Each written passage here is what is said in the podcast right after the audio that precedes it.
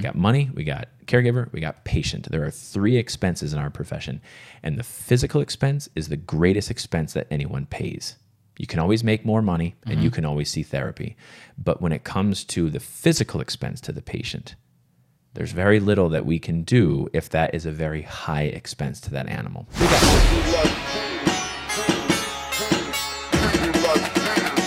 Welcome to the podcast.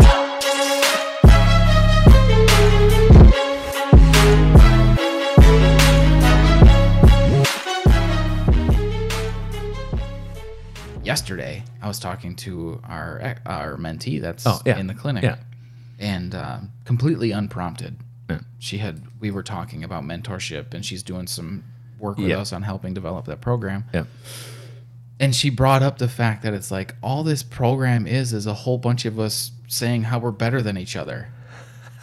And I'm like, are you freaking kidding me? You're all doing the same thing. Yeah. I mean, She's yeah, talking about her veterinary curriculum in school. at- in school. Yes, Yeah. yes, so yes. basically, that she is uh, on a, on a, to a certain degree being trained in school. Yep. in school. I and year, between years two and three Yep. Starting three and fall. Yep. to say how she's better than her classmates that are going through the exact same thing At the exact same time at the exact same time, with the same coursework. identical. it's just like they're teaching them this talk path Yeah. as Yeah. a way to edify themselves. Absolutely. my question with that idea is I, I i believe it's been around for a long time It- that that that thought pattern of teaching people to hold themselves in high regard within this industry has been around longer than the issue of self-care Yeah. the self-care problem and the rate of suicide Yeah. and all that has surfaced later that that Yeah. it, it, it, not necessarily that they're correlated Yeah. However, on that side, with- c- c- when you coordinate the fact that okay, veterinarians and those that work in the veterinary industry are two to three times more likely to commit suicide, Yeah. Which is insane. Yeah. Than the general public. Yeah. coordinate that with our culture Yeah. that is highly competitive. I have to put myself in this hierarchy above you. Yeah. The ed- why it, it sucks because the education system says why would I change that? I have to teach these people how to defend themselves. Uh, right. If they are even acknowledging it as a problem, That's true. That, that's the problem. So I mean, to even build upon that, and that's part of the reason why we've integrated our mentorship program with Michigan State University is when I went to them and saying, "Hey, I kind of have this really wild idea. I'm kind of a new budding business, but I've been in the I've been in the industry for the last decade. I was lucky enough to get out of school when I was 23 Mm-hmm. because those first 10 years it was just like, all right, I'm just gonna sit and watch, Right. you know so I, I come to them and i say we have to do something different and they say well actually we're trying to do something different and part of it was exactly that H- we the university they uh, had acknowledged that this is a problem and they need to do something about it because if we start to talk about mental health and we start to talk about engagement we start to talk about inclusion we start to talk about all these different things that we need as a team no one would support them no, no, no one, no one outside of that university setting, and even, even to some capacity, even within a clinical setting, they didn't have clinicians who were supporting them. I mean, this was pretty much on the administrative side and kind of the dean's office. They were like, "We need to do this. We need to do this. We need to do this." They wrote grants, grants for it, million dollar grants, Yeah. and they're like, "We we need to really actively engage our students and try to cr- cr- fix this." You know, this as best as we can. Throw some water on the fire. We might not put it out, but can we at least not make it a brush fire, right? you know. And that's then when I came in and I said, okay, we're on the same page. I said, what is it going to take to get this done? And they're like, well, we don't really have any money to do it. And I was like, "Oh, okay, how much money do you actually need? Yeah. And you know, they're like, wow, we were hoping to get a million, and you know, uh, you know, and to put that into an investment account, and they, you know, generate about thirty thousand dollars a year, and that allow us to get the program set up. And I'm like, thirty k a year, and they're like, yeah, I'm like, I'll give you thirty k a year. Yeah. And they're like, what? Like, just this guy from northern Wisconsin grew up in Grand Rapids, Michigan, from Michigan State University, just going to shell it out. I'm like, yeah, I'll dedicate five years to it. Well, why would you do that? I said, because we have to do something different. Right. If you as a university are saying that you have identified this problem that I identified in private practice and we're coming together on this idea and everyone else you've tried to engage isn't doing it, I'll put my money where my mouth is simply because, I mean, one, I have no value in money. It's kind of a weird thing. Like to me, Well, when you made your nut, it's Yeah. just a tool. it's a tool, exactly, and that's exactly how I saw it. I said, "This is a tool for change. This is a Right. way for us to say we're going to integrate to the university and we're going to make a better place for students." And I had, I had a, um, she, um, an, an ex coworker. She had said to me, "She's like, why would you give, you know, why would you give them that much money?" I said, "I want to help people that I've never met before and I'll never meet again, you know, or that I'll never have the opportunity to meet because it's the ideal. It's this change in that university setting." So to answer your question, you know, or you know, sort of your, your statement and saying, you know, why would the university change? It's like they have to even acknowledge that it's a problem. And if they if they are unwilling to acknowledge that it's even a problem, because you know when when I talked to MSU, they had said so there's exit interviews right so exit interviews is basically when you come out of vet school they're going to interview you what's your experience and they said their exit interviews for the last 15 years have changed none it's the same exit interview for 15 years we hated it this was terrible you know it negatively impacted my life i got a divorce because i was so unhappy i got this i got this i got this i got this i got this what did i actually get out of it hadn't changed 15 years Yeah. and so they have to acknowledge that. So why did it go on for 15 years? Why, why did it have to go that long before someone stepped up and said, because it's incredibly hard. It is. We have tradition, we have the onset of corporate, and we have this other third thing that we're building. And tradition, if we're saying that it comes up in the university setting, um, now what? Now what if that's what we're taught in? And what are we supposed to? But we're, we're taught the wrong skills. You know, is that we taught, you know, how to, again, problem solve and do, you know, veterinary related tasks. But um, in the end, you know, it's we haven't been taught culture, we haven't been taught business strategy, we haven't been taught self worth, we haven't been taught a lot of these things. Um, and that was actually the the story with our current mentee. Um, is it it it honest to god I, I didn't even realize the impact i was having and i think i told you before i mean it really honestly brought tears to my eyes so she had um, come into our um, company uh, as sort of just like a passerby it was just uh, her boyfriend was up here doing some work with the um, medical school uh, through wisconsin uh, but anyway she was just passing by the clinic hey there's a 24-hour clinic um, i wonder if they have anything I can do for the summer. And I was like, yeah, sure. I mean, the mentorship program was rudimentary. It was not really that developed, but it was like, yeah, we can figure something out for you. You know, just come hang out. You know, we'll always take help. And you know, one of my big things was, okay, you know, I, you know, I can, you know, volunteer and so on and so forth. I'm like, first of all, no one in our company falls on their sword. I said, if you're working here, you will get paid, and your pay is going to be an acceptable. It's not going to be minimum wage. It's going to be an acceptable rate that we pay our employees, and you're going to make some money this summer. Yep. She's like, wow, and you're gonna have benefit, you know, whatever it happens to be that way, you know, uh, li- living stipend if you need it, you know, those types of things. Um, and I, we just did our thing. Yeah. It was just for the summer. That's just what the summer was. It was like, yep, come meet what we are, come see what we are, come with this, come this, come this, come this. And then she's like, this has been an amazing experience for the summer. I'm like, ah, you know what? It was great having you up here. I really enjoyed it. Um, and then about a month went by and we got a card in the mail and it was from her.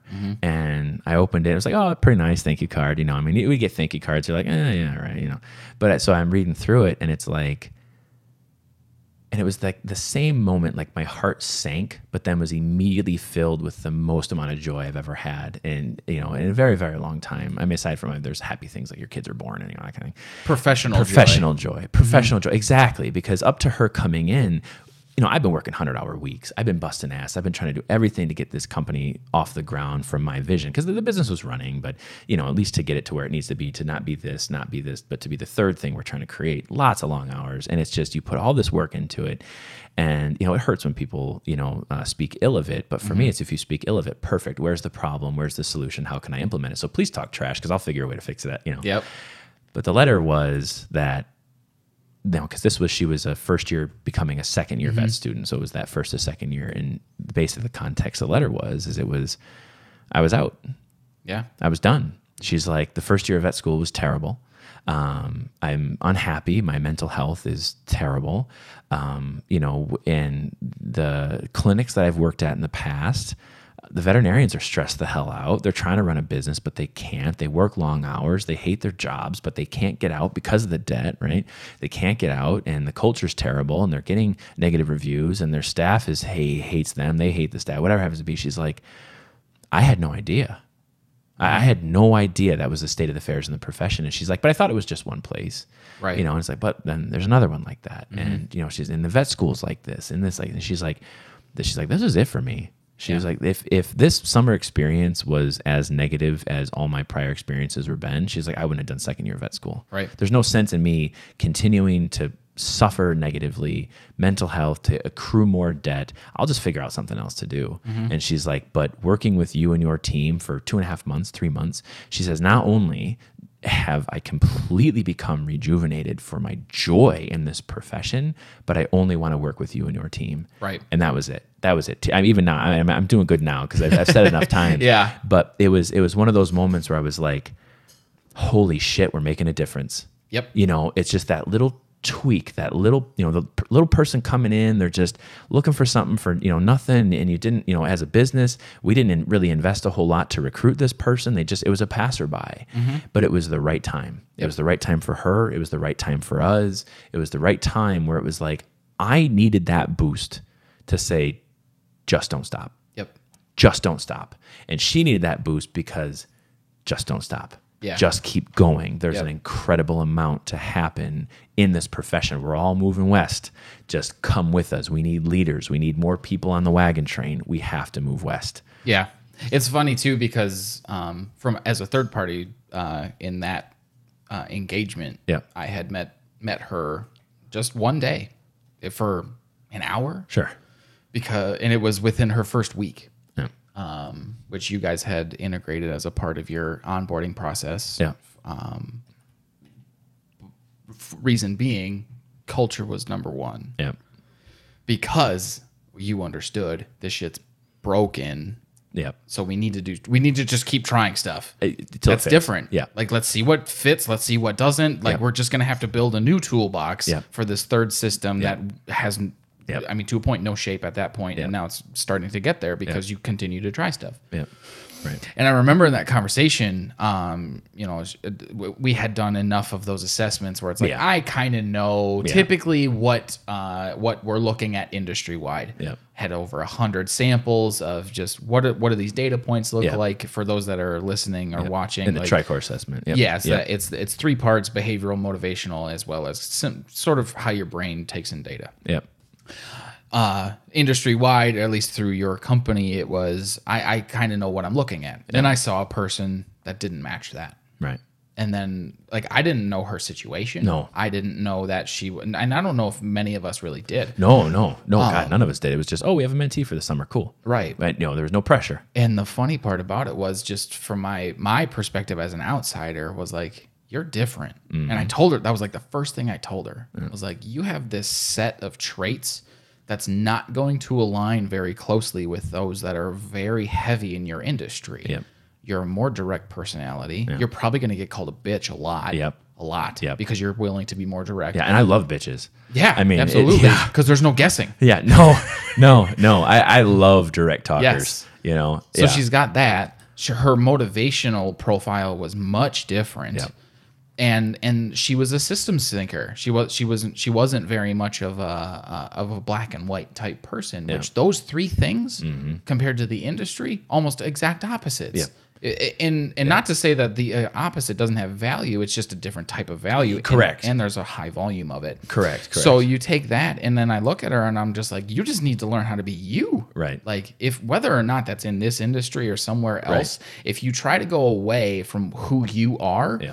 it's going to suck. You're not going to like it. No. So in this industry what you're going to get is a lot of influence saying you can't be that. Yep. And I had seen that in a number of different industries with a number of different people because they were being coached out of who they are, Yep. and that's one of the most stressful things that's that we don't realize uh, Is, happens yeah, yeah. when you tell me, like for me, if you were to tell me to be less engaging, as Right. an example, Which I mean, that would be terrible. it would be ridiculous, yeah. right? Um, Let's just hypothetically But that's my leading trait. Like Right. I love to be engaging. I love to talk. I love to. I love to create good experiences for people. Put me in an environment where you curb that and say, well, actually, do just do this. Do your job. Yep. Right yeah, I'm demotivated. I'm out like Done. real quick. Yeah. So she was in a similar spot, but not realizing it. Yeah. Because no one had provided her that set of variables Yeah. where it's like, oh yeah, that's why I'm different. right. The, and Yeah. and That's then, why Tricore's so powerful. Exactly. Yeah. So you take that, and then when you prep the team, uh, at least on the administrative level, that to handle the majority of the mentorship guidance and all. Like she she had worked with a number of different folks that didn't understand, uh, at least on a data level, that she was that different. But from from you, Mm-hmm. uh, Katie and Annie, um, you guys knew and you treated her Yeah. appropriate to what her style was. Yeah. And then you get that letter Right. months later. Right. It's like, oh, Totally unknown. a to- yeah, Yeah. yeah, And, and, and it worked. Right. And Yep. and that's when you take that moment of like, yep, you have culture. Uh, and going back to the idea of this corporate level, Yep. corporate culture is completely unindividualized. It group based culture. It is it is trying to coach you into fitting our company model. It's a war of attrition. Yep. And it's and it and it, what it does is it breeds groupthink because you like let's take our bond alignment. If Yep. you take corporate medicine and you have a one individual bond alignment and you end up all on one way, there's only one way to do it, and you, it just feeds itself. Yep. So on our side, it's like nope, horribly individualized. Uh, terribly. Yeah. It- yeah. it- It- it- it- we to need the point where individualization. Right. yes, it, and it's in it, and there's a lot of work involved in that. And, and there's a lot of maintenance involved in Yeah. that too, because when you have people that are treated as individuals and they're not super skilled in in, in communication, all that sort of stuff, you're gonna have conflict also. Yeah. So it, you have your front end and you have your back end. Mm-hmm. And the and and the, I think the reason that corporate goes away from it is mostly due to the back end Yeah. because dealing with conflict from especially from a higher level is Yeah. Mm-hmm. very very difficult. Yep. But that doesn't work. Clearly, you had somebody who's I, I mean I would say she's extremely has an extreme level of potential. Very very Incredibly. intelligent. Yeah. Um. And now that she's bought in, it's like ooh boy, Yep. she's going to be dangerous in this industry in a, in, a, Absolutely. in a great way. Absolutely. Very very effective, going Mm-hmm. to be very direct, going to and, and is going to be able to hit this alignment spectrum. So we're going to Mm-hmm. be able to understand culture better than if we were to have somebody that came in five years into the industry or Yep. any you know something like that. Yeah. Once they've kind of been sort of set in tradition. it- Right. Yep. Tradition. Yep. It's very hard to. But the reason that it worked is because she bit on the idea of culture Mm-hmm. from day one that with it within our with our model. So. num number one, that's friggin' awesome. Right. right. but number two how do you get how do you get to do that or how do you teach other people to do that Right. you know and that's the question for i think michigan state Yep. because you've got this house system that's that's it's like it's touching that Yeah. It, it, Yeah. It's not quite dove into that to a certain level, but that's the idea, and that's why you bought into it because that's what's broken. Yeah. We're trying to group these kids, and there is a part of it definitely from. I mean, you see over a hundred of these. Yeah. They're being Tricors. coached Yeah, or to to be motivated in a certain way and to behave in a certain way Mm-hmm. Yeah. and for their brains to work black and white gray whatever high empathy Yeah. uh, it, it- there there is a, there's definitely coaching because we see it across the board with vets techs ms or medical our medical, support, support, yeah. staff there's a coaching level Yep. which is like then you have to break it you have to Right. get to the true person um Yeah. and, and then uh, engage that person Yeah. so if we can do that Yeah. a step before they get here, which is the mentorship level, Yep. and and even like constantly within the education system. Yep. That's to me is the first step in breaking this culture piece because then I'm not disparaged anymore Mm-hmm. because the other thing too about knowing yourself is knowing your flaws. It- That's right. one of my favorite conversations Right. to have with people Yeah. is yes, you have a lot of strengths Right. let's say you're a part of the typical 80%. There's a lot of strengths in there. Right. Here's where your weaknesses are. Right. You're And let's gonna have talk to about learn- them. Yeah, let's talk about them. Let's get them out on the table. Let's figure out how you're going to manage them because I'm I'm not going to tell you to not be that. I'm not going to tell you to be something else to mitigate your weaknesses. It's like no, just understand them. Right. And then have know the person that doesn't have those weaknesses, work together. Right. It- Why just steer into your strengths. Right. Don't worry about your weaknesses. Just Right. figure out how to deal with it. You're you're actually a very good example of that, especially as of late, because Hmm. you uh, y- you've gotten to the point where you're you're I don't know if you've noticed you're exceptionally more willing to delegate. Yeah. I know I know a part of it was out of necessity. because you know you can only work so much. right. Um, I agree. I've gotten a lot better at delegating. it, it- but it's tough for a lot of people, especially those that have a business business owner mindset, because Yeah. there's trust included in that. Yeah. Um, But that idea of steering into your strengths, knowing what they Mm-hmm. are, accepting them, and knowing what other people's strengths are. When you brought Annie onto the team, that was the first go of like, Right. oh yeah, she's really good at that stuff. Right. Absolutely. I'm going. I'm going to empower and engage you on that level as Yep. much as I can Yep. because then we can be twice as strong. yeah. Um, and when you hit that disparagement side of, yep, I'm gonna knock you off your pedestal a little bit, Yep. and then I'm gonna bring you back up onto it, and but but it's gonna be in a much more humble way. Absolutely. A- and that, I think that's the biggest difference is Yeah. you can be on a pedestal, you can understand that you have a level of knowledge that Value. most people don't have. Yep. You're able to provide value that Yep. most people can't get anywhere else. Mm-hmm. You certainly, uh, I mean, you might be able to get the same information from Google, but the value of the direction Context. isn't there. Yep. So yeah, have all of that, but also be humble about it. Right. Understand that there are the, all of these other parts included. Understand the fact that your caregivers aren't do not have that level of education, and you have to guide them Yeah. within this bond spectrum. Right. And this is how you're going to do it. This is how you're going to tend to behave. And guess what? Other caregivers, they're not going to like you all the time. Yeah. No. You just have to you just have to be okay with that. Right. You're just gonna have to be yourself. Yeah. If Yeah. you hit 80% of the time, 90% of the time, Yep. that's a glaring success. If you Absolutely. miss on 10% just because of you or being yourself, because that even happens with you. There Oh, are some absolutely. caregivers that just do not align with Hate you. my guts. Right. I'm the most terrible person on the face of the planet. Right. Oh, yeah. Just Check Google. Right. Please do. Please do, because in a I I remember uh, when I was more on the third party uh, level, you know, a few of those complaints getting the full context. It's like, well, for me, you didn't do anything wrong, Right. But they just didn't get it. They that's just that didn't ten percent. That's just not. They're just not going to match up with you because of something. Yep. That didn't make you go away from who you are Right. it just it actually edified you to a point because it's like oh man i really did what i was i, I was me Right. in that in that moment Right. and medically i didn't do anything incorrectly Correct. Yep.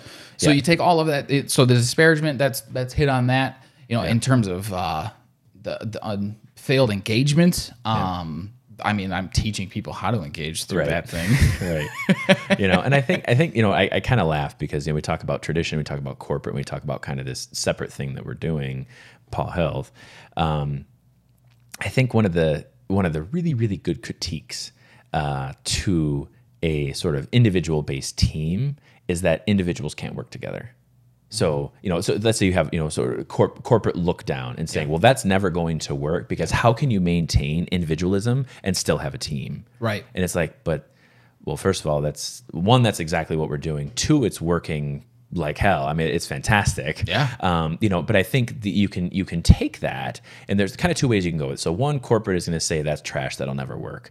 But I think when you look at it and saying, okay, well, we're, we are really trying to maintain individuality. We're trying to find out, and that's why the tricore is so effective. Is you learn like you can do a behavior assessment, Myers Briggs. I mean, there's all these things out there doing uh, behavior assessments, and you know who are who are you as a person. But the nice thing about the tricore is, like you said, it really helps you focus on not just who you are, but how you integrate into the team on an individual level. We're not talking bond spectrum. We're talking about individual level, how you integrate in the team, what motivates you, and how do you act in that capacity. Um, but I, I think you know, so you you can have individuals who take this mindset of culture and saying, "Well, I'm just being me. I'm just being me, and I can do that because I'm just being me." And it's like, well, yes and no. We definitely want you to be yourself, but also acknowledge that there are certain parts of you that are stronger than others, and those stronger parts are what we're trying to pull out. But we're also going to identify these weaknesses to say these weaknesses are not just because we're telling you how bad you are; it's because these weaknesses are going to give us opportunities for growth. Right. And I think when we start to then talk about core values and we start to talk about what our process is, we talk about our performance system and so on and so forth, that's what we're talking about is these these weaknesses. And like you said, I, I agree with you. It wasn't actually um, in the eh, you may you may or may not remember back, but when we originally started working together, Mm-hmm. it was actually really hard for me to accept what those weaknesses were without feeling like they were personal attacks. Right. It, it's it's damn near impossible. It's a it's a knee jerk reaction. you were taught to do that in school Right. you're trying to knock me off this pedestal in any way i'm gonna defend it i'm Yes, gonna fight I'm gonna it. And, defend it. and that's not just a medical school thing that's yes, everybody yeah, that's everybody. And you know, I think uh, once you said, you know, so I had I had made some growth, you know, recently delegating tasks and trusting the team and so on and so forth. Um, but I think that's one of the more significant things that I've learned in the last couple of years of us working together is why am I allowing certain situations and certain people to touch me? Why why am I allowing that person who clearly doesn't understand what we were talking about? And you know, I, I, some of my worst complaints, honest to God, some of my worst complaints have come for cases where I've put five hours into those people Right. some of the where I've spent the amount of time on just I remember one it was between phone calls, hospitalized patient to in-person consultations. I mean, I had tallied up the time and it was 90-minute phone calls at a time and I had put at least 8 hours into these people. I got a, I got a I got a board complaint against the state. And of course nothing was upheld because there was nothing done wrong medically, but it was still that thing where, you know, I, it, it just crushed me. I'm like, I did all of this work and these people still weren't and they were happy they were unhappy because their terminal patient died. I mean, that was the context of the conversation. Um, is I mean, we still hospitalized and we you know we did what they wished and so on and so forth. But anyway, you know, part of that was then coming into I'm like, wait a second, but why am I actually allowing this to impact me negatively? And it's like I don't necessarily respect these people at all. Right. So if I have no respect for them and they have no respect for me, then why am I actually allowing their disrespect to affect me? And it was done. Yeah. I was like, it's not that I'm untouchable because I think we all have the ability to learn. I think we all have the capability of making mistakes. I think we all have the ability to accept our weaknesses, and those weaknesses and strengths will change over time. And I think that's part of what our team is: is we just learn to work together as individuals, and it works. Yeah. it's it's it's it's an environment that it, it, it does. And I think um, you know I had my first experience with that when I was in veterinary school, where it was I had gotten through my preclinicals. It was the very first rotation I had ever been on, where I'm actually seeing patients, and I was excited, and it was full blown high eye Carlo. It was like you know like hey guys, nice to meet you. Yep, yep, yep. Handshake. Oh my God, I'm here. You guys are here, and that was day one of this rotation. Day two, the head of the rotation, which is you know quote unquote the scariest person in the hospital Yep. took me uh, to her office and sat me down and I'm like, hey, what's hey, what's going on, doctor? You know, what's going on? You know, and she's like, I just want to be clear. I'm like, oh yeah, perfect. Okay, yep. mhm." And she's like, I want to be clear. I don't like you.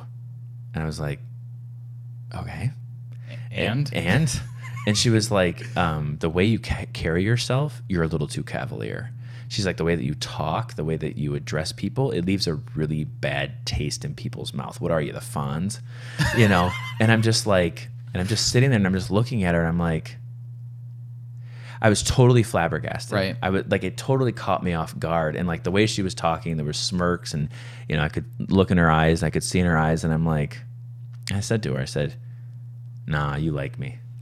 I said, you like me. And she's like, what? And I'm like, nah, I can see it in you. You like me. And I said, part of what you don't like in me is what you wish you could be. And then I failed the rotation. So, you know, the, but it was, but I saw it in her. I saw this individual who I could tell she had a very caring demeanor about her. Cause obviously she's in the university level, treating patients, dealing with caregivers. And I could see it in her. And I'm like, oh, I'm not playing the game. yeah. I'm not I'm not playing that part that you were constructed to be and now you're upset because I'm doing it. I'm not doing what you're supposed to do here. Right. Failed the rotation and I was like okay, fine. I'll play the game for the Yep. next 2 years. Yep. I'm going to get out of here Yep. and I'm going to go do whatever the hell I want. Right. But it never touched me. And that was the first time and I, I think part of what it was is it was like I didn't know who this person was. I Mm-hmm. didn't know why they were talking to me this way, but I knew who I was and I knew the value that I had and could. It was in its very infant state. I understand now after I was working together and the things we were doing. I understand that I have an infinite more amount of value than I had when I was in veterinary school Mm-hmm. um, for the fundamentals that we can establish and what we're doing from a business standpoint and industry wide things. But last back then, I could feel it. Yeah. Now I have more construct. To, here's the things that I can bring to the table. But it was like, why are you touching me right now? Mm-hmm. Well, that's the thing though. Like I'm the, I'm the same way, and I I've n- I've had opportun or instances in my life where somebody's tried to knock me off of that high engagement level, yeah. and depending on the the construct, Yeah. um, horribly demotivational. Like you Oh, probably yeah. showed up to those and didn't get really. I mean, you Yeah. cared because you there were patients there. Yeah, but in absolutely. terms of engagement, it's like fuck it. Yeah, Like, exactly. Why do I care? Yeah, right. Um, Yeah, and I there's- yeah. and I've been in the same spot, but this is this is my fear with something like that, and I've and I've seen it in different industries with different people. you take somebody that's high engaging like that. And I'm I'm very empathetic to that because I'm out of hundred, I'm a ninety nine in terms Sure. of I, which is that outgoing, engaging nature. Yeah, yeah. High eye. Ul- High. Ultra high eye. Ultra high. yeah. and my my my high empathy with that leads to a fear that when we teach people to not be that Yep. they're that sometimes and then when they're not they're really not Yeah. and when I call it the curse of the high eye is when I because me when I'm not super engaging Yep. people think I'm really mad Yeah. really mad.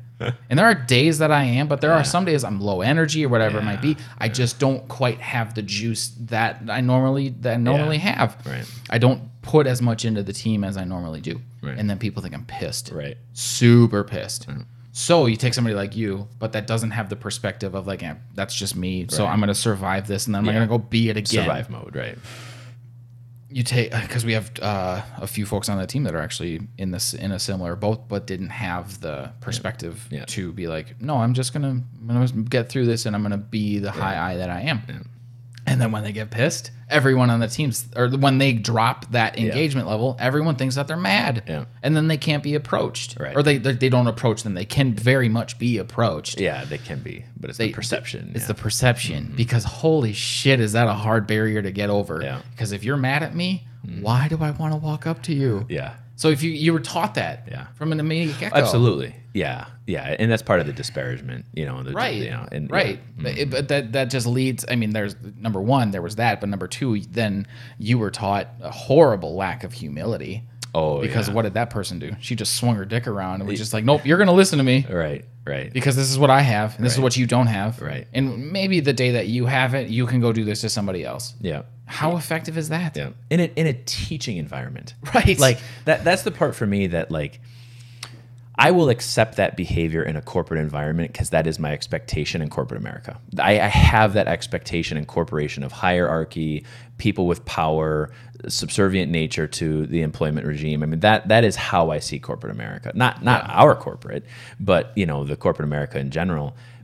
You can't put that in a university. You can't have that in a university. You can't have that hierarchy there where it's supposed to teach. It's like you know I think about you know my my um, oldest daughter. Um, she's about to go into um, first grade and it's like her going and trying to learn mathematics and it's the teacher being like you know what you're terrible at math and she's like but i'm here trying to learn math Right. like i'm here trying to learn how to read i'm here trying to learn the color wheel i'm trying to learn these well you're pretty terrible at it Right. and um, i'm gonna be the one who has the information for you and one day you'll have it but that is not today so you might as well just listen to what i'm doing where Well, and definitely don't smile your way through it. No. Don't be nice. No.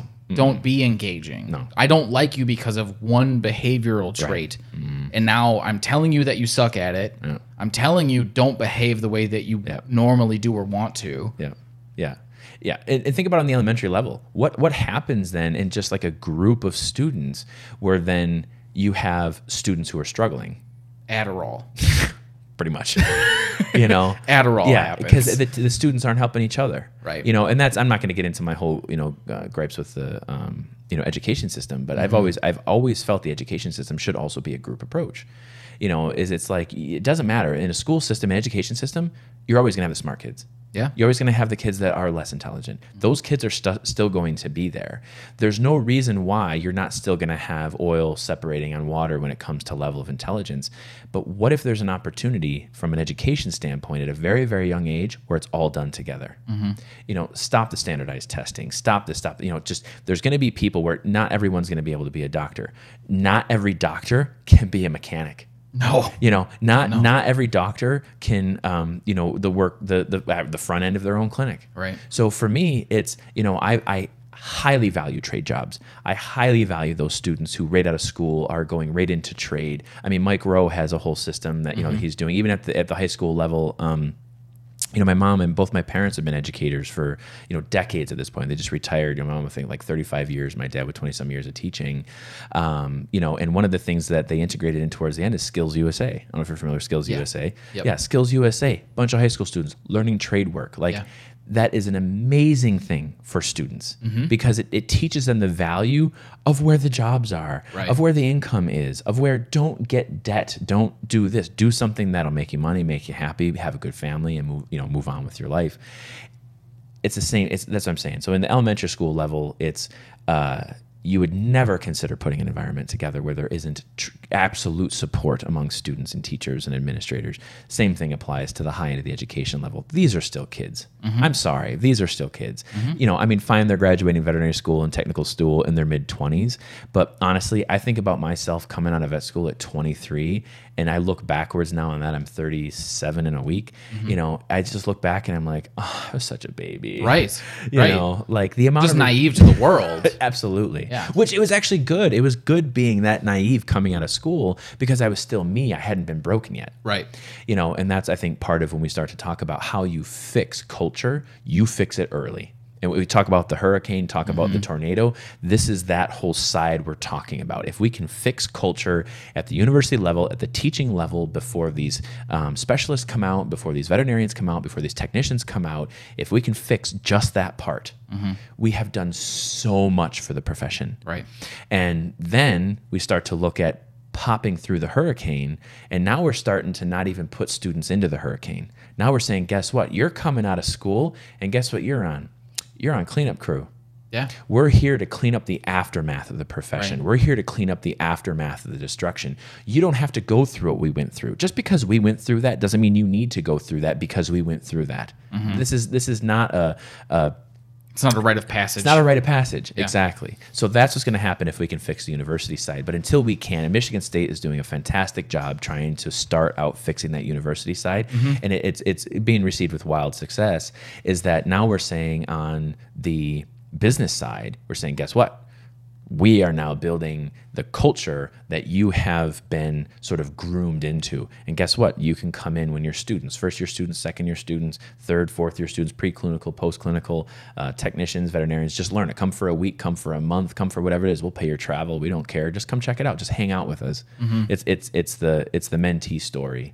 You know, Mm-hmm. Yeah. it's just come in and learn what it is. So Right. um, you know so that's that's really i mean i know we kind of touched a little bit on some of our mentorship and core values and some of these other things engagement but when you kind of have this conversation which i'm sure has spanned about two hours now um, is that that is culture right.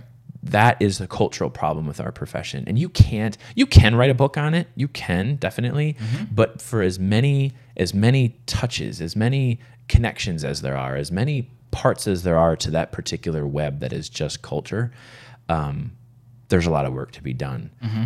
But the fundamentals to correct it, the fundamentals to fix it, they're actually pretty basic. Yeah. You know, and like you've said, they've been proven in other industries to Yeah. work. Yeah, uh, one of the books uh, that I would recommend everybody read uh, and is in our clinic Yeah. is uh, the Culture Code Yeah. by uh, Daniel Coyle because he he br- I- he wrote the book on it. yeah, it's so funny because intended. the entire book sources around two variables. Now you're you're talking about a highly complex system Highly of complex. managing a culture. Yeah. Two variables: safety and vulnerability Right. is it safe for me to share Yeah. and can i be vulnerable within that environment Yeah, i vulnerable enough to cannot share. have one without the other Absolutely. and that's what makes it so complicated Yes. because as soon as my safety goes down my vulnerability goes down Yeah. and as soon as that goes down i have to create more structure Yeah. to try and make you make you feel safe and then it just it just it can spiral down Yeah. but it can also spiral back up Yeah. it's it's it's highly volatile uh, if you're not controlling it Yeah. but that's it. It's it's two variables. Yeah. Like he he does go on to talk about uh, humility uh, and one other one that I can't think of offhand, but it it's that's it. Yeah. A- And it's and you talk about all of these things uh, that within our our our failed culture, and it's like they completely go against it. Mm-hmm. You weren't able to be vulnerable in that in that environment straight out of school. No, and actually, the only safety, if you want to talk about culture, the only safety that I had in veterinary school was probably two or three very very close friends Right. you know and part of you know me of course having that h- high component is oh yeah every weekend every weekend you would just plan on riolo throwing some type of party whether it was tailgate whether it was you know i mean truthfully i mean for you know for th- years you know and some of the some of the students were second lifers so they came back to a college environment in their late 20s uh, they had worked for a period of time and you know for me it was all part of that like you know hey let's just be happy let's just be together Right. you you know, and um, that was where a lot of people were really sort of um, banking on those times where it's like, we're just going to go over to Carlos and we're just going to unwind. It doesn't matter what we unwind, we are just going to be ourselves. Right. Because in his environment that he has created for us outside of veterinary school, is we're just going to be ourselves for this time period. Right. You know, And I would al- I would say too, just to kind of source it with the book, is in that environment. Yeah, I'd, let- there's probably a little bit of whiskey involved, whatever. Hmm. you know, but yeah, regardless, yeah, everyone had their if own you had place. a conversation, or or there were two other individuals that weren't you having a conversation about a new idea, how was that idea received? It was there was probably a likely critical nature to it because that's the way Absolutely. we all think. Yeah. But it wasn't critical for the point of like just knocking you down. It Absolutely. wasn't disparagement. No. It was how can we make it better? absolutely. And that breeds vulnerability. Absolutely. That's safety. Safe spaces are different. Yep. Because that's like, nope, I'm just going to see all of your vulnerabilities. And I'm going to put a big old shell around it. Right, right, And that right. doesn't work. No, So you, so that's, but that's the difference is, yeah, uh, toy, uh, Pixar was one of the examples in the book. So when they had originally pitched Toy Story, which I was Sure. the first movie of Pixar, Right, Mm. right. Steve Jobs tore it apart, and he said, "This is how you can make it better." right. go do it.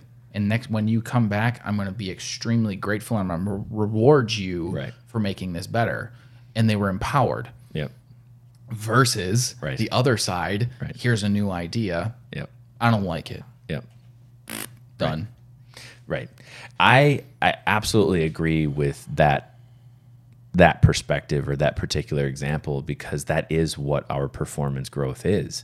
For me, like in uh, one of our doctors who um, it took us about a year, year and a half to kind of get her around the bend a little bit, but um, she had uh, texted me here. Uh, you know, we were kind of com- you know conversing back and forth because some of it was in person as well. Um, but part of it was uh, she's like, I feel like I'm starting to fall back on old behavior, and she's like, I feel like I'm going down this spiral. I feel like these things are starting to creep back in. I've made so much progress over the last. I've made more progress in the last three months than I've made in the last you know year and a half, eighteen months. Um, and she said, but I feel like I'm going backwards. And I said, well, hold on a second here. First of all, we can never have the expectation of constant improvement. Right. You can never just always get better. No. I said, so you have to accept that as the natural ebb and flow of personal development, you're gonna have setbacks, you're gonna have move forwards. I said, but the the reality is, I said, never ever be afraid of failure. Never ever be afraid of a setback. I said, because what that allows us to do, one, we're gonna own it. Two, we're going to find out what those variables are. This was bad, this was bad, this was bad. What's our solutions to that and how can we implement it? Right. And that's, you know, part of the the TED dynamic and, you know, the the empowerment triangle and our empowerment dynamic is basically saying when you when you stop becoming when you start to see these people who are self-victimizing and you can grab them and pull them up, you know, sort of in into this next this next realm and you can coach them into that and saying yeah i don't i don't really care whether or not you fail i don't you know because at least we now have a new set of variables to work on Right. you know and that's that's how i that's how i wake up every single day what didn't i get done yesterday that i really wanted to get done yesterday i'm a failure because i didn't get it done but what variable do i need to change in order to make it get done by the end of today and that's part of then what i learned from you is just that exact point you say oh you're so much better at delegating now uh-uh I'm more willing to accept what I've failed at, you know, and from that failure, the solution then comes into who can I delegate it to? That's the solution to my failure. Mm-hmm. I'm not going to be able to do it. I'm working 80, 90 hours a week. I understand there's only so much I'm going to be able to do. And that's how we always started. I mean, we had um, kind of branched off from the traction model, but that was like every single meeting. We were meeting like every two weeks, was Yeah. it? Something like Yep. that. Every two weeks, it was like, let's see what we failed on this time. You Right. know, and it's like, what did we get done? Yeah, perfect. Checkbox, checkbox, checkbox. Yeah, fine. Okay, that part's done. But what didn't we do? And I'm like, Yeah. oh, goddamn. You know, it's like, ah, these meetings. I'm looking at Katie. I'm like, um, maybe you got less done than I did. So you look like you didn't get as much done, you know? And it's like, you know, so th- there is that kind of in the beginning. But then as I've kind of learned the process, so now it kind of comes the other way is now being highly in the imp- implementation phase or implementation level of accountability for me it's like you know like dr caroline when she we were kind of having the online discussion Yeah. you know, which is awesome. I love when I love when uh, coworkers and stuff post things, and we have big, long conversations about it. Um, you know, and her whole thing was sort of the gray area. You know, she's oh, there's so much gray area. There's so much on this particular point. There's so much gray area, and I'm having a hard time. And and like for me, it's always like that reset where I was like, oh, hey, Caroline, um, no, I was there three years ago. Um, ben and I, you know, Ben Ben has a lot more knowledge than I do on this particular point, but I'm black and white now.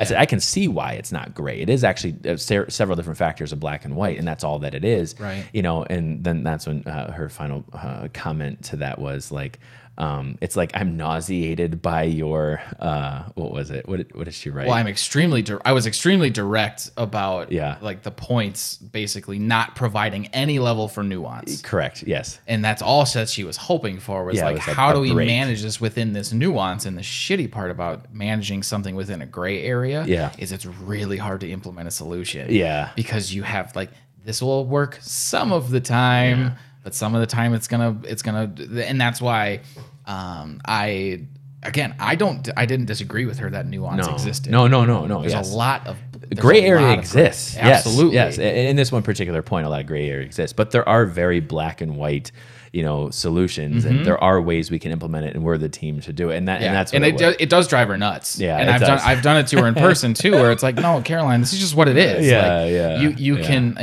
uh, uh, one of the things that she she does talk about openly, and I respect is is just her constant um, battle with like anxiety and her yeah. mental state. Oh, absolutely. Yep. And and I look I looked at her last time that she was at the clinic, and I worked with her. And I'm like, why?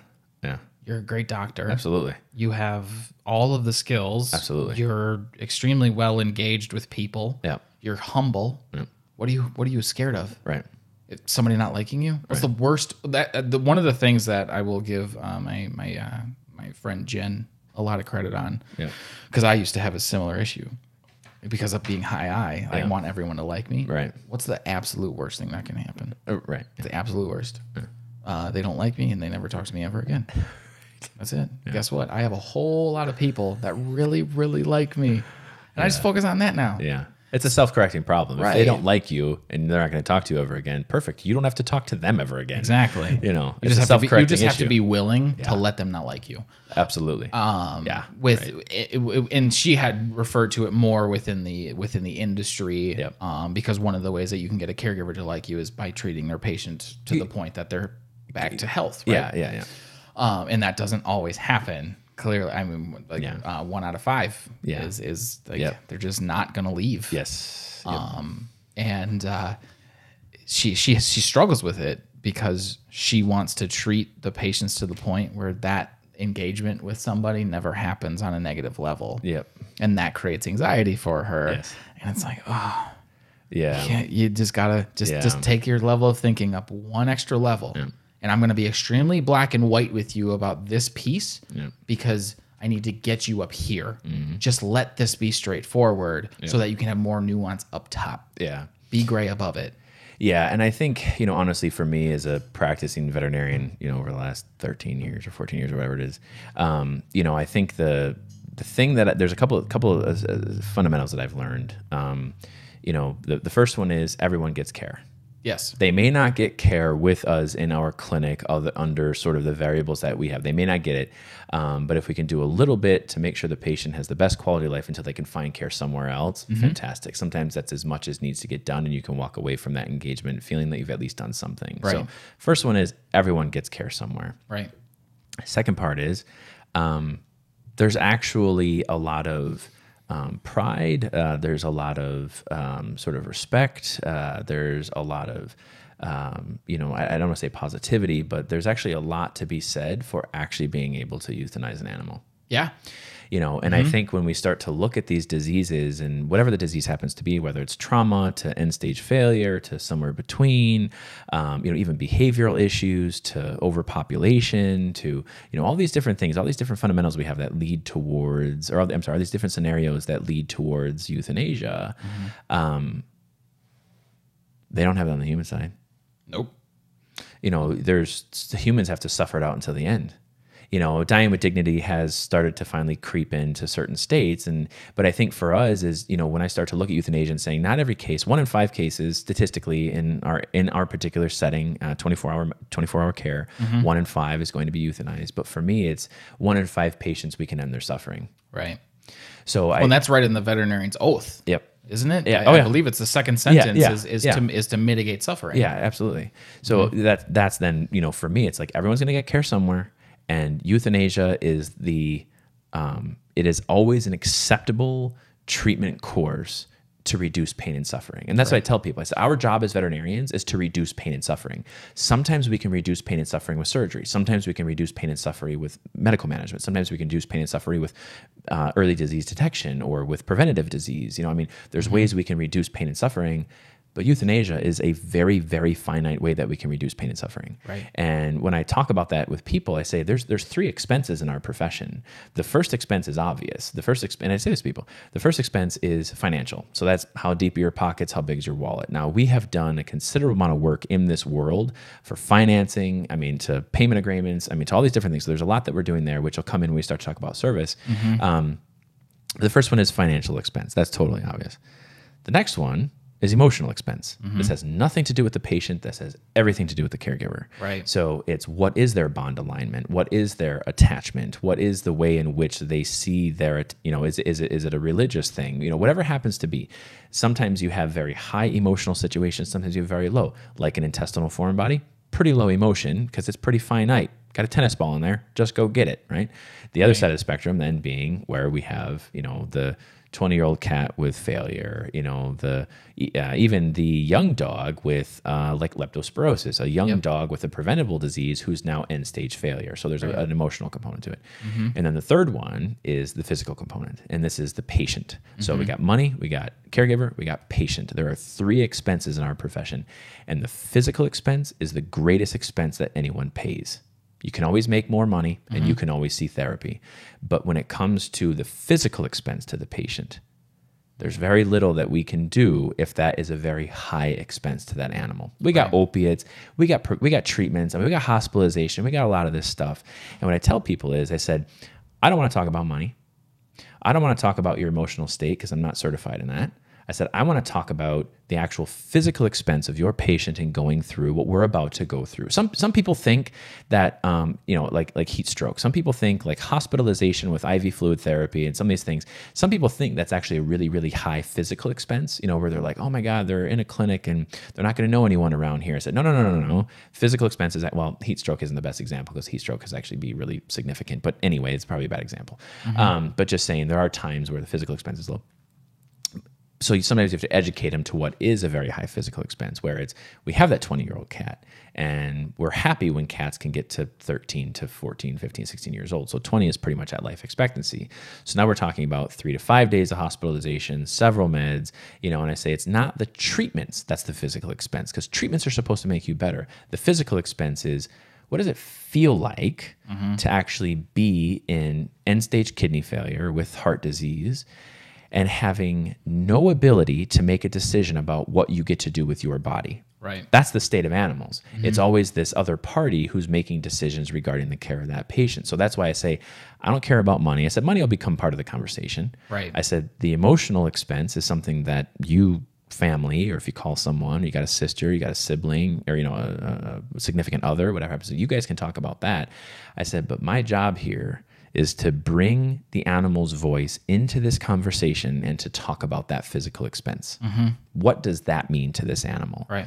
And if we get to the point where we start to talk about that physical expense and it's like, I would never consider putting them through treatment, Right. money never comes a part of the equation. Right. And that that approach has helped at so many different levels. Those cases who come in where they they don't have they don't have you know what is it t- two dimes to rub together, and they're like, oh, I just you know I don't have any money. I really wish I could treat. Da, da, da. I said I said stop talking to me about money right now. Let's let's talk about these three expenses.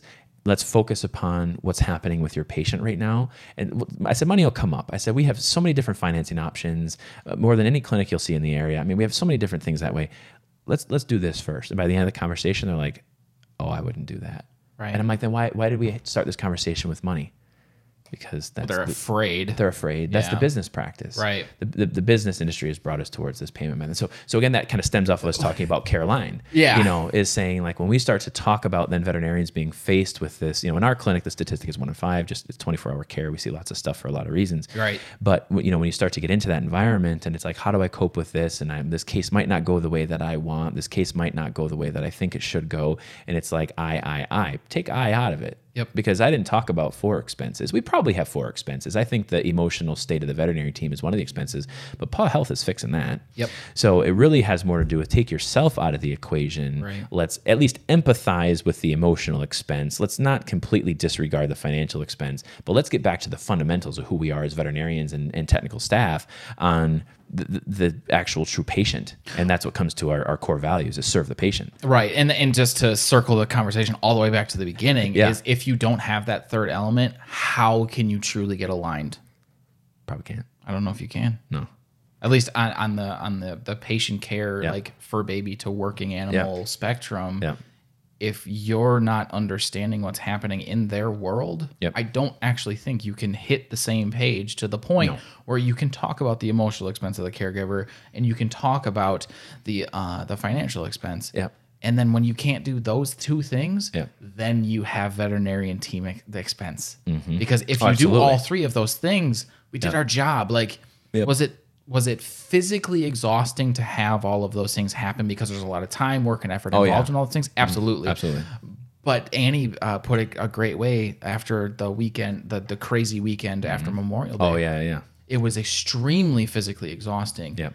Extremely rewarding. Yep. There was no expense No. on the veterinarian team side. Yeah. It was a gain. Yep. Because we did all of those things Yeah. really, Yeah. really well. You the could whole see it in her time. eyes. She was rejuvenated. Dude, she it was, was like, awesome. she was like, oh my god, it's working. Yeah. and it's actually working incredibly well. And everyone did what they were supposed to do, and it was perfect. It was perfect. And it's like, yes, And it was high stress. high stress. We were rolling Yeah. Mm-hmm. four and a half hour wait times at one point. Yep. And everyone was fulfilled by it. Everyone. There was no expense. Yep. Well, you have to have the other three variables included in that. As Yep. soon as you as soon as you lose one of those three, Yeah. If I don't make any money, I'm Yep. stressed as shit. Yep. If the caregivers are stressed and they don't and they're we're not, putting that emotion on they're you. putting it right on me. Yep. And then I don't know how to deal with that. no, because I can't even deal with my own. Right. And then if I if I if I'm not communicating Mm-hmm. how this patient is fe- eh, the physical expense of this Yep. patient, we're never going to see eye to eye. No. Ever. No. So in terms of culture Yep. and like this this idea of holding yourself on a higher level and being trained to do that, what does that do? That completely removes you from the uh, perspective uh, because I just know it. Yeah. So you should listen to me. Right. And then you should pay me. Yes. Don't get stressed Don't get stressed. Right. don't tell me about your stress. Yeah. I'm going to fix it. Yes. Oh, well, and then when you can't, and then it anxiety doesn't. comes out. Right. Right. But like that idea, that's just uh, immediately the lack of humility. It breaks the system. Yep. When I can't engage you, when I don't understand different behavioral styles and different ways to communicate, I'm I'm not going to get there. I'm not going to be able to talk to you to the point where you're going to listen to me Yep. and we're gonna get to the same page. Yep. And the third one was uh, that unified profession. Yep. Right. And That's that's goes back to the team. Yeah. Absolutely. If I can't tell them Yep. all of that stuff, and we're not on the same page and understanding our neutral position with all of these people, yep. because if there's one person in the middle of this process that's like, I disagree with that. Yep. I don't think we should do that. I'm just I, even if I'm silent about it. Yep. Behavior changes. Yep. Speed changes Yep. demeanor, all of that stuff, Performance. and, and it's Yep. it's reading the room. Yep. And as soon as that negative energy hits the room, Yep. everything slows down, Done. and then all of it starts to crumble, Yep. just like that. Yep. And and and and. And, and we don't. Not all of those things have to happen at one time. No. One of those things can break the entire system. Oh, absolutely, and that's that's why they're the three. That's why I have them in that culture in that Right. culture thing is they are so incredibly important. Right. And I think you know we we overlap a lot of these different points, like you said the. Um, uh, you know the two main points for fixing culture, Yeah. safety and vulnerability. Yeah. Um, you know, is I think you know what we've what we've done over the last three years is you know I was talking to um, the CEO of my old employer, um, and you know I was saying to her I was about a year and a half into ownership, maybe two years in ownership, And you know, I said I just I understand that being an owner is difficult, and I you know I said there's a lot of things that we're doing that are different than a lot of other clinics. I said, but you know, I kind of see a lot of problems with tradition. I said, but I it, it's difficult. Um, I said, but I was sort of expecting it to be a little bit harder. And I said, why like it's why why isn't it as hard for me as it is for other veterinarians? And we kind of talked about a few different points. She asked her own questions and rebuttals and so on and so forth. And she says, Oh, that's the answer. I'm like, what? She's like, Well, you're not afraid to fire people. Yeah.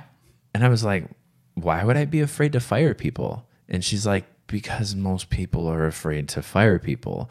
And the statistic is in, in the first year, I fired half the staff. Um, second year, we fired 25% of the staff. Mm-hmm. And we were this close to it happening again, but we had maybe people saw the writing on the wall and Mm-hmm. it was just an immediate fix of culture maybe you coming on board and maybe all these things started to align where we were catching things before they completely started to fall through but it comes right back to like you said safety and vulnerability Mm-hmm. Yeah. you know we got rid of people who weren't willing to be vulnerable Yeah, it's it's, It's not it's, safe it's yet. not to say Yeah. that they weren't able to be safe because Correct. you provided Yes. through extensive amount of effort the f- the uh, facilities to be vulnerable. Correct. Like most, I mean, it was just a matter of are you going to do it? Are you shit or get off the pot? yeah pretty much Right. yeah pretty much and that and absolutely it's Yeah. in the it's it's sometimes there's just a barrier where people Yeah. just aren't going to do it Well, and I think it's from you know sort of negative experiences. And, Yeah. it- and, it- and the thing is, is like I think in firing, you know, I think what what, what we look at in that cultural world, um, you know, because again, there's whole other things we got to talk about in the core values, but just still staying on the culture. Uh, Anyone who quit or anyone who we fired, anyone like I could see why they failed in this environment, and part of it was I didn't always have the energy to fix all of those pieces. Saying, oh, well, you've been ingrained in this negative culture for the last 10 years of your career. I'm now asking you to change. I'm now asking you to to not just change who you are because you can still be yourself Right. but the reality is you probably aren't yourself right now yeah you know Yeah. that that's the other thing and how much is it going to take for me to kind of come back and so what we did was is you know we actually i gotta think i'm not sure um yeah i mean between people quitting or firing or whatever it happens to be um yeah, I s even thinking back, I, I don't think there was a circumstance where I didn't disagree with those people leaving the company because it was no, it's not just we're taking this business in a different direction, is that we're taking the industry in a different direction. And in taking it in a different direction, uh, unfortunately, there's going to have to be losses, which I don't like the thought of people losing their jobs. That's not the intent of this. But in order for us to fix three massive problems between culture, talent, and service, th- yeah, I just, I mean, broken eggs.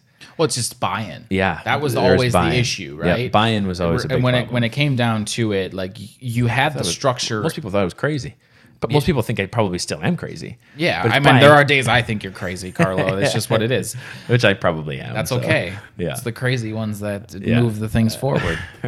but y- y- yeah, I, I think when it comes to those three chunks, it's like you would be a- e- even even before the the written description was there, you would be able to describe it verbally and like, absolutely. yeah, it was always in my head. right. And which if, was insane. And if it was just like they just didn't grab onto it, or they e- Yeah. even so much like maybe you don't get it. That's okay, right. but don't stop it. Right. Yeah. Don't. yeah. Exactly. You, you don't even necessarily have to be fully bought into the idea, but Mm-hmm. do not pump the brakes. right. Yeah. do we don't. not Have, we be don't the- have the time to pump No, brakes. no. Yeah. So as soon and that, and really what that is is a buy-in. If, Yeah, if you're not you're bought right. Mm-hmm. in, you're going to be like, well, that's not going to work. And as soon as that thought enters your head, it's Yep. like, well, are you number one? You can be critical. Absolutely. for this for the sake of problem solving and, and Absolutely. advancing. Yeah, But please. if you're just saying that's not going to work, that's not how this has ever worked. Yeah. We do this this way because this is how it's always been done. Right. That is my least favorite phrase in the entire world. That is our That's profession. how it's always been done. Yep. That makes me want to do it another way. Absolutely. And when that thought enters anyone's mind here, it, there- it's just when are they going to leave? Yeah. Exactly. When, and when are they gone? No, Because no, it's going to happen. Yeah, yeah. And I had made I had made the joke I think year one of ownership is I said I don't want people being I said I want people to be so comfortable with change Mm-hmm. that they can't even become comfortable with the toilet paper we have in the clinic. I want them to understand that everything is on the table for change. Yeah. And you know, my one of the things I had said was I said okay, fine, let's talk about corporate hierarchy. Let's talk about any of that. Um, is what I had said was is that you know from from where where I'm at from the administrative team from you know any of the, any sort of you know our four core team whatever it happens to be it's we talk about the red stop button Yep. you know uh, Toyota right Yes. yeah Toyota Yes. Toyota's red stop button Yep. anyone on any part of that chain at any point in time say there is a problem right here red stop button we need to fix this problem Yep. we're we're not talking about buy-in to saying you can't critique. Buy-in is saying you are so motivated towards the success of you as a person, you as a team, you as the company, as the patient care circle, the caregiver, the patient, you know, and then us as the medical team. Buy-in is saying you're just buying into the theory of a better life. You're buying into the theory of it can be better. You're buying into the idea of tradition is one path, corporate medicine is another path, paw health is the other path. Right. And that's, I think, I always forget about buy-in because it's always in the back of my mind where I'm just like, well, yeah, of course I'm 100% buy-in. Why would I think twice about buy-in? But then you forget. You're like, oh, well, people don't just automatically buy in. But the people who are still with us from the beginning Yeah. bought in right They bought away. in. Right away. And the ones that ad, the, the ones that advance Yep. in, a, in an exceptional way buy in and, Right and, away. and they just they just steer into it. Yep. Yeah, sometimes it feels like the car's Yeah. a little bit out of control. Yeah. It's just but Yeah. I mean, we I live in was- Wisconsin. How do Yeah. you get out of a, sk- a snowy skid? Yeah, you right. hit the gas. Right. You don't hit the brakes. no, no, you drive You through. it. power through it. yeah. And you stir, you don't oversteer. You No, turn, you know, just and then- control yeah, it. Just control it. Little bits. Yeah, yeah. But you stay on the gas Yeah. because as soon as you hit the brakes, you're out of You're control. out of control. You're Yeah. out of control. Yeah. You, Eh, you lose it. Yeah. And actually, truthfully, in that first year of ownership, I was so mad. I was so mad the first year of ownership because um, where I had gotten to that point through the acquisition of the practice, the development of infrastructure, which was still in its infancy, but a lot of the development is almost everything I was was because of the feedback I got from the staff. Technicians and medical support and the front end staff were always comfortable approaching me. This is broken. What can you do about it? And Yeah. they saw results. I'd be like, I don't know. I'll see what I can do about that. Right. Right. I'll see if I can fix that. Sometimes it fell in the deaf ears of m- the office manager they had. Um, the owners of the clinic were always receptive to my ideas, but it was always the implementation part. They were always cool Yeah. with the owning it and the solutions, but implementation was always because of the link to implementation, which the office manager at the time, it just, we, we had a hard time with implementation. Yeah. Um, so the that was always my thing was Carlo was the guy who could get stuff done, and sometimes I would come up with the solutions if all they had was the problems. I buy the place, everyone stops talking to me. Yeah. Why is everyone done talking? Well, he's owned the place. He just he's gonna run this. This is his business, and he's just we're not gonna talk to him anymore. I'm like, since when has that ever been the dynamic? That has never been the dynamic. Yeah. I need input from everyone all the time. And I, again, I think that's part of that buy in, you Yeah. Mm-hmm. know, is just saying, no, I'm going to mess stuff up as I go along. That's what it is because we have to figure out what solutions are and are not going to work. Mm-hmm. Um, but I think in the end, I think this was a very, you know, very extended explanation of culture. Yeah, And absolutely. I think to look at the culture of the veterinary profession, this is one of the three biggest problems that we face in our current industry. And by God, we have a solution. Mm-hmm. Yeah, And it absolutely. works. You take all those busted parts. Yep. All of those parts are extremely difficult to buy into. Absolutely. A lot of our industry is built Yep. with those three parts in the chunks. Yep. So Yep. you and I both say, well, fuck that. Yep. Let's And- make number three. Let's make number three. Let's make some solutions. and let's get to the other side of that hurricane. Yeah, man. Absolutely. all right. We're going to wrap this one Yeah, up. let's wrap it up. Uh, appreciate the time, man. yeah, yeah. I think next time we'll uh, focus on service and talent Yeah. from uh, lack of infrastructure and loss of self worth. We might kind of slide a few things in there, but let's talk about some problems before we get to the solutions. Got to Mm-hmm. know the state of things before we start fixing them, right? Absolutely. Yeah. And thank you everyone who uh, watched today or listened, however you Yeah. kind of However you're consuming. Yeah. yeah. So we'll be back next week. right. And uh, yeah. Stay tuned for more. Yeah.